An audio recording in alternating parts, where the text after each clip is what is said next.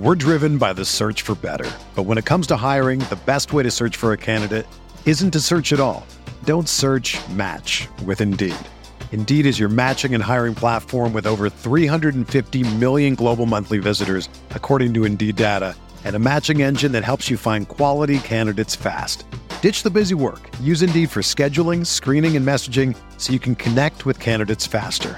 Leveraging over 140 million qualifications and preferences every day, Indeed's matching engine is constantly learning from your preferences. So the more you use Indeed, the better it gets. Join more than 3.5 million businesses worldwide that use Indeed to hire great talent fast. And listeners of this show will get a $75 sponsored job credit to get your jobs more visibility at Indeed.com/Blue Wire. Just go to Indeed.com/Blue Wire right now and support our show by saying that you heard about Indeed on this podcast. That's Indeed.com/Blue Wire. Terms and conditions apply. Need to hire? You need Indeed. This podcast episode is brought to you by Coors Light. These days, everything is go, go, go. It's nonstop hustle all the time. Work, friends, family expect you to be on 24/7. Well, sometimes you just need to reach for a Coors Light because it's made to chill. Coors Light is cold lagered, cold filtered, and cold packaged. It's as crisp and refreshing as the Colorado Rockies. It is literally made to chill. Coors Light is the one I choose when I need to unwind. So when you want to hit reset, reach for the beer that's made to chill. Get Coors Light in the new look delivered straight to your door with Drizzly or Instacart. Celebrate responsibly. Coors Brewing Company, Golden, Colorado.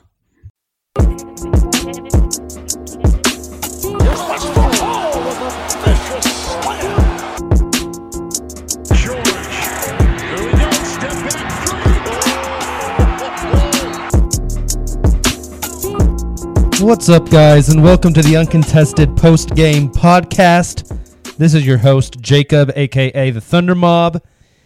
And boy, am I in a good mood.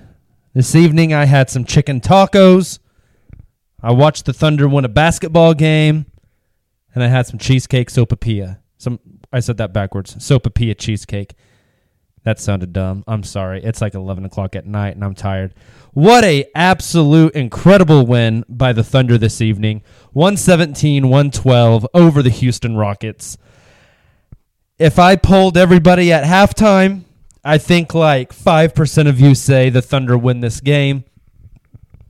Down 22 at half. Thunder roar back in the second half and win. I can't really say anymore, like, is this in the conversation for, like, the best Thunder win of the season? Because the Thunder have so many candidates for that title because they have so many wins. So that's a good sign.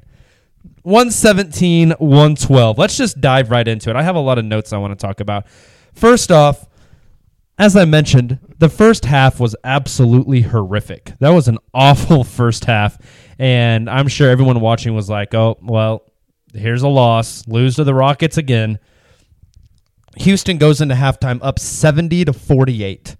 The Thunder just looked awful, right? They turned the ball over way too much. I couldn't find, like, turnovers by half. I think the Thunder had 10 turnovers at half. I think the turnover count at half was 10-2. I could be wrong on that. If I am wrong, I'm not far off, though. It was like 10-2. The defense was not crisp. They fouled quite a bit. They were just having trouble in the pick and roll, letting Harden get open off the top. Houston hit 12 of 27 threes, so just a hair under 50%. Probably that might be a little closer to 40% in the first half, but 12 threes in the first half. Like, that's not good at all. That's 36 points solely off of threes. Thunder just looked bad, right? Offense wasn't clicking. The ball wasn't going in the hoop. They were missing some easy looks. Westbrook looked really, really bad. Paul George got it going just a little bit. Ferg didn't do much in the first half. Schroeder didn't do much in the first half. Adams and Grant did virtually nothing in the first half or the first three quarters. And it went into halftime. The conversation on the halftime show, the conversation on Thunder Twitter, the overall feeling was the Thunder look bad. Like, they just look bad. Second half rolls around. Thunder come out. You can tell there's a little bit more energy, a little more attention to detail. They're swarming to the ball a little bit more, and things start to trend the right way. Second half, Houston scores 42 points in the second half versus the Thunder's 69 points. Nice. Thunder shot 10 of 22 from three in the second half. Again, almost 50% for the Thunder that second half, which is awesome, compared to Houston's 4 of 18. So Houston shoots, what, less than 25% from three in the second half, or the Thunder shoot almost 50%. Absolutely massive. Paul George caught fire from three. Ferg hit some. Schroeder hit that one where he like squatted and posed, and like maybe my new favorite Thunder thing that happens. For the entire game, I thought these stats were really interesting too. So for the entire game, like the way the game went, like at the end of the game, I felt like, man, the Thunder got outplayed and won the game. But the Thunder shot a better percentage from the field. They shot a better percentage from the three-point line and a better percentage from the free throw line tonight than the Rockets. In the three categories of percentages, the Thunder were better at all three. They outscored Houston by 15 points off of turnovers. They outscored Houston 15-2 on the fast break. They outscored Houston by 10 points in the paint. They out-rebounded the Rockets by 14. I mean, when you look up and down the stat sheet, the Thunder just beat the Rockets at everything on the night. Like, literally just everything. It's really impressive. Yes, the Rockets are without Clint Capella, but it was really impressive. Getting into some individual stats, Russell Westbrook did not have a good game. He looked off. He looked bad. 10 turnovers for Russ. 10 turnovers. 4 of 5 from the free throw line, which is nice. 10 turnovers versus how many assists did he have? 11 assists. Almost a 1-to-1 assist to turnover ratio. Not good. That's out of character for Russ because this season he's cut down on his turnovers a bit, but his assists are like really high. Russ shot 38% from the floor. Okay, not good. But let me tell you something. The narrative is going to tell you one thing. James Harden shot 39% from the floor. So when we look at these narratives, you know, it's going to be James Harden completely outplayed Russell Westbrook, this. Okay, Russell Westbrook had 21 points, 12 rebounds, 11 assists. James Harden had 42 points on 1% shooting better than Russ. Okay, Russ took 21 shots, James took 28. Harden had 2 rebounds, 1 assist. So Russ had 10 more assists than Harden. Okay, 10 more assists.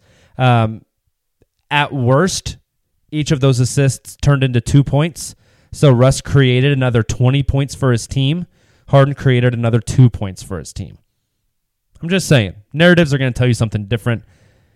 Russell Westbrook did not have a good game, but I'm not going to let like ESPN push that James Harden played this incredible game and his 30-point streak continues and this and that. Like, okay, awesome.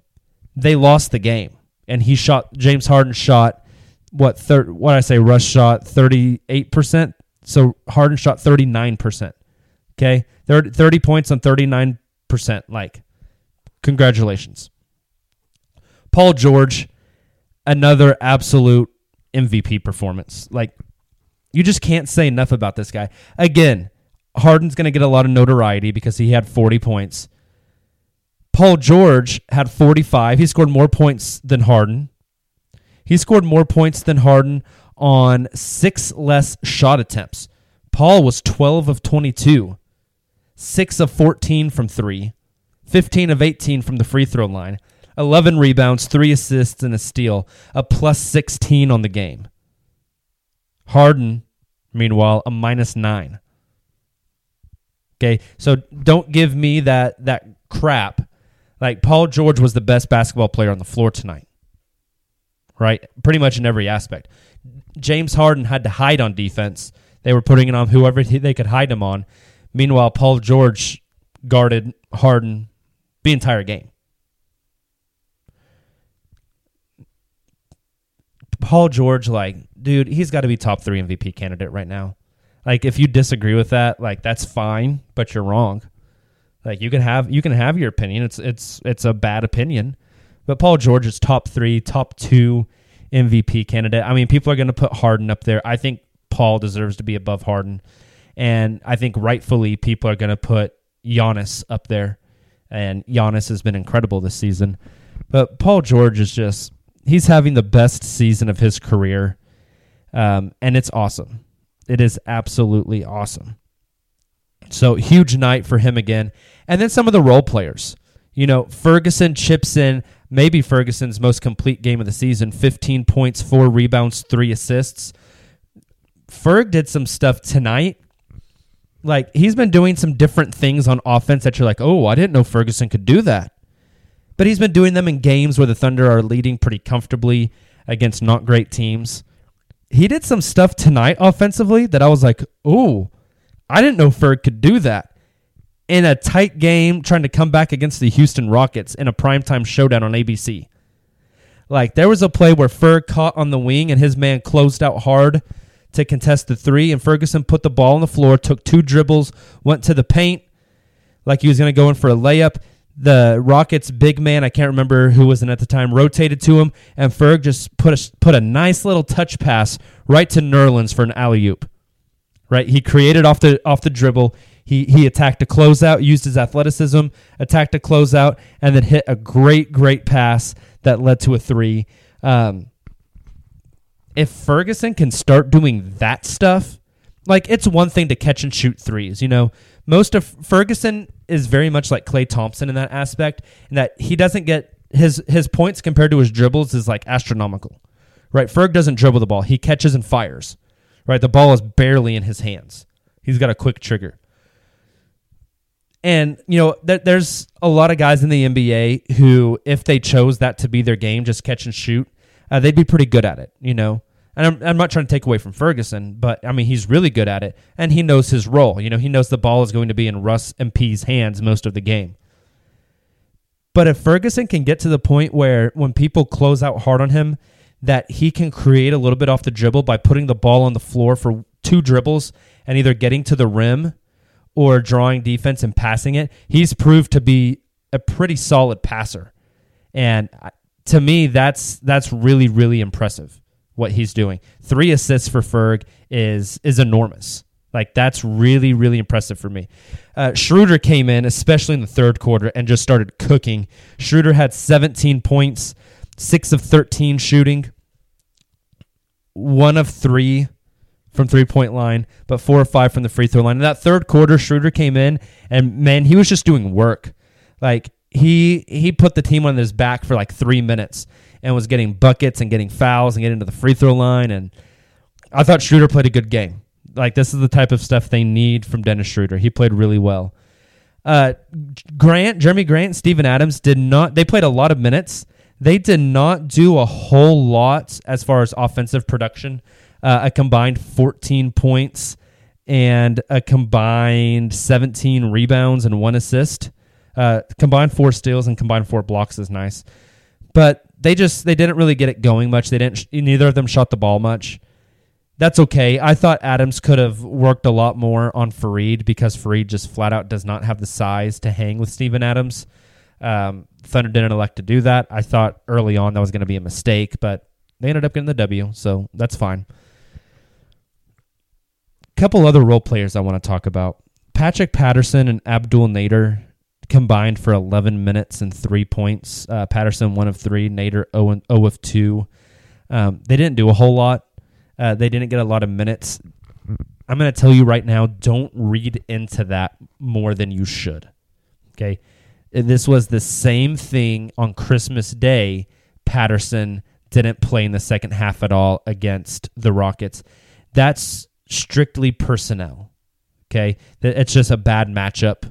Nader, you know, whenever he was out there, he got matched up on Harden for a while. That's a bad plan. And Patterson, whenever he was out there, he was getting matched up on guys like Gerald Green and guys like Iman Shumpert, and those just aren't good matchups for Patterson on the defensive end. Like, Patterson can switch out on like a pick and roll every now and then, But they just, it wasn't good matchups. And so it's understandable that they didn't get a lot of minutes tonight. I think you'll see those guys play a lot more on Monday against Portland because the matchups make more sense. So nothing to read in there though. Like don't think that Nader's out of the rotation or Patterson's out of the rotation. Not the case. Just a bad matchup night. Surprising contributor tonight, Deonte Burton got in the third quarter and a little bit, I think at the beginning of the fourth quarter he was still in. He played a straight 10 minutes. That's it. Didn't play the first half. Came in the second half, played a straight 10 minutes. Took 1-3, missed it. But he had 3 rebounds, 2 offensive, and an assist off one of those offensive rebounds. He got an offensive rebound, waited for traffic to clear, and then tossed it to Grant for a three-point shot. Gave some pretty solid minutes, played some good defense. Like, he got matched up on Harden a few times, and that was bad. But so that puts him in, like, you know, the other 97% of the league in trying to guard Harden, and it doesn't go well. But he got matched up on Chris Paul a few times, and I thought Burton played good. He settled his feet down. He didn't bite on all the Chris Paul ball fakes and contested shots, and used his body to really get in there and bully on the boards a bit. And so I was impressed. I thought Burton gave an interesting 10 minutes, and I think that leads me into talking about why Burton got those 10 minutes. Before tip-off tonight, about 3 hours before tip-off at about 4:30 this afternoon, a report from Shams Charania of The Athletic comes out that the Thunder are waiving Alex Abrines shortly after the Thunder official press release came out. A few other important pieces of information came out about that. Number one was that the Thunder and Abrines decided on this course of action mutually, right? They talked together and both decided that it was best for Alex to be waived and not be on the team anymore. And Alex elected to give back nearly all of the money that he's owed for the rest of the season. Now, not cap space, but like luxury tax and stuff, I don't know how that's going to play out. But they elected to part ways. Not for basketball reasons, for these personal reasons. And I don't know what those personal reasons are. And I think it would be very irresponsible for me to get on this podcast and start coming up with hypotheses. I think that's it, about Alex Abrines' personal issues. I'm not going to do that. But what I am going to say is, and I think I speak for Kamiar and for Taylor and for Nick and for Justin and the rest of the Uncontested crew, when I say we were all big Alex Abrines fans. We were really happy for him. We were really excited for him this season. We thought he was going to be a major contributor, and up until Christmas, he was. And I thought he was looking really good. And whatever Alex is going through, our hearts go out to him. We hope whatever it is, he's okay. These guys aren't 2K players, right? They're not just computer players that don't have emotions. Like, these are actual dudes. And Alex has to be going through something pretty bad in order to ask to be released from his NBA contract, which is something people dream about and never achieve, and he did. And, you know, he has to choose to give that up, you know, has to be something serious. So our best wishes, our best thoughts, our hearts are out to him. I would assume, like, since they decided on this mutually, it's not like he's getting bought out and then going to become a free agent. Another team's going to pick him up. Like, my assumption, and I have nothing to base this off of, but my assumption is that Alex is headed back to Spain to be with his family. Right? So it's not like he's going to go to another team. And I'm going to address it because I feel like I need to address it. Danny LaRue, who writes for The Athletic and is on the Dunked On podcast, as soon as Shams tweeted that, Danny said, "I don't know why the Thunder just didn't trade him. Like, they could have saved a lot of tax money. People must have wanted an asset to take him on." Like, that's kind of a shitty thing to say, considering the situation. And maybe Danny doesn't know the situation because he's too busy, like, obsessing over spreadsheets and cap space and wave and stretch. But here's the thing, like, the Thunder weren't going to trade Alex Abrines, even if the other team was going to waive him that they traded him to, because if Alex is going through something like that, like, the team is going to be respectful. Like, how bad of a PR hit? How bad would it look if the Thunder trade Alex Abrines, the other team waives him? They had already come to a mutual understanding with that trade partner of Alex Abrines wanted to be out and go home and the other, and whatever. But then whatever these personal issues are, like, finally came public, then the narrative would be, look at what the Thunder front office does. If their player has this thing wrong with them or this thing wrong with them or is going through a personal issue, they just trade you away because they don't want to deal with your problems, right? It would create a really bad, like, PR issue. And, like, the Thunder are typically really, really good and considerate and respectful. And it's very obvious that they wanted to work with Alex. So I don't think he was ever on the trade market, right? I think they were... From what I understand, I think this play was maybe in the cards for a while. So with all that being said, the Thunder have two roster spots to fill. They're at 12 guys on roster right now. League minimum to have is 14. So they have two roster spots to fill. Deonte Burton got 10 minutes tonight in the second half in the middle of a comeback against Houston on national TV on a primetime ABC game. If you asked me to bet money, one of those two roster spots is going to Deonte Burton. Will it be a multi-year deal? Will it be just a league minimum for the rest of the season? I don't know, but I would bet good money that Deonte Burton gets his two-way contract bumped up to a full-time NBA contract. The Thunder are then going to scour the buyout market to try to find somebody else. So I would get used to seeing Deonte Burton because you're probably going to see him the rest of the season, and it wouldn't surprise me if you see him in the next season because it's very obvious that Alex will not be back next season.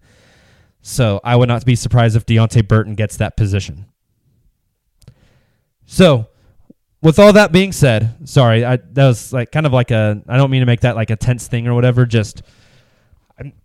Personally, I'm just worried about Alex Abrines. Like, he seems like he's a really good dude, and that makes me really sad. And so I hope he's okay. Before we get out of here, well, I don't know what I'm doing here. I'm going to move on to Twitter questions. But, sorry, I have to talk about the final sequence of the game, okay? Because Russell Westbrook, I said, was playing a bad game, and he went into the fourth quarter, and he was 0 of 6 in the fourth quarter with, like, 3 turnovers and was awful. And then with about 33 seconds left, Thunder come out of a timeout. They are, down 1. And Russell Westbrook makes a move off the pick and roll, splits the double team, gets to the rim, completely open, uncontested, if you will, and hits a layup, right? Huge play. Great play by Russell Westbrook. Puts the team up 1. Come back down on defense. Paul George has 5 fouls. Paul George is guarding James Harden. Russell Westbrook's guarding Chris Paul. I believe Chris Paul. Maybe it was Eric Gordon. The Rockets run a screen for Harden like twice. Finally get Westbrook switched onto him. Westbrook guards Harden magnificently. Gets in his face. Forces a miss. Paul George gets the rebound. So Russell Westbrook... Bad game. It was kind of like the opposite of the Celtics game, right? The Celtics game, the Thunder was coming back. Russell Westbrook made all the plays to get them back and then coughed it up at the last moment and made a bad play to lose the game. Tonight, Russell Westbrook made a lot of bad plays, but the two big ones to win the game, Russ comes through clutch, right? He gets the bucket, and then he gets the stop on James Harden. Awesome stuff from Russ. Okay, let's get to some Twitter questions real quick before we get out of here. First one is from Ative at ROMHUF, Romhuff. He says, is this happiness? Bro, I don't know if I can call it happiness because the amount of emotions that were running through my body tonight, like I went from like anger to pissed to like apathetic to rage to excitement to jaded. Like, that was a good win.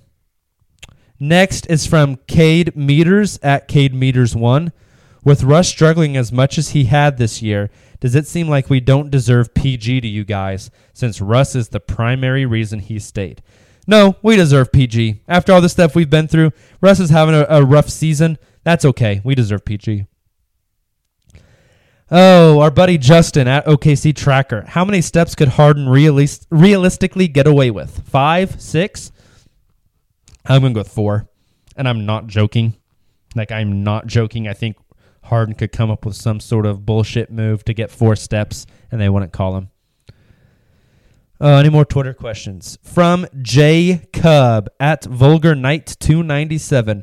Was this more good Thunder or bad Rockets? That's a good question, Jacob. I think these questions, it's always a little bit of a gray area. I think the second half was definitely good Thunder.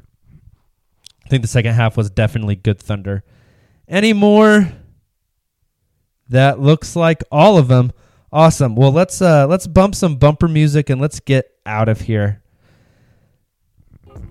Thank you again for checking out the Postgame Podcast. We really appreciate you guys. If you haven't subscribed already, iTunes, SoundCloud, Spotify, Stitcher, really anywhere you listen to podcasts, we're on it. Go subscribe. Drop us a 5-star review. Pardon me. Follow us on Twitter at @_uncontested. You can follow me at ThunderMop405. We will be back with you Monday night for another post-game edition. That will be the Thunder versus the Portland Trail Blazers, numbers 3 and 4 in the West. So it should be a good one. You guys take it easy, and as always, Thunder up.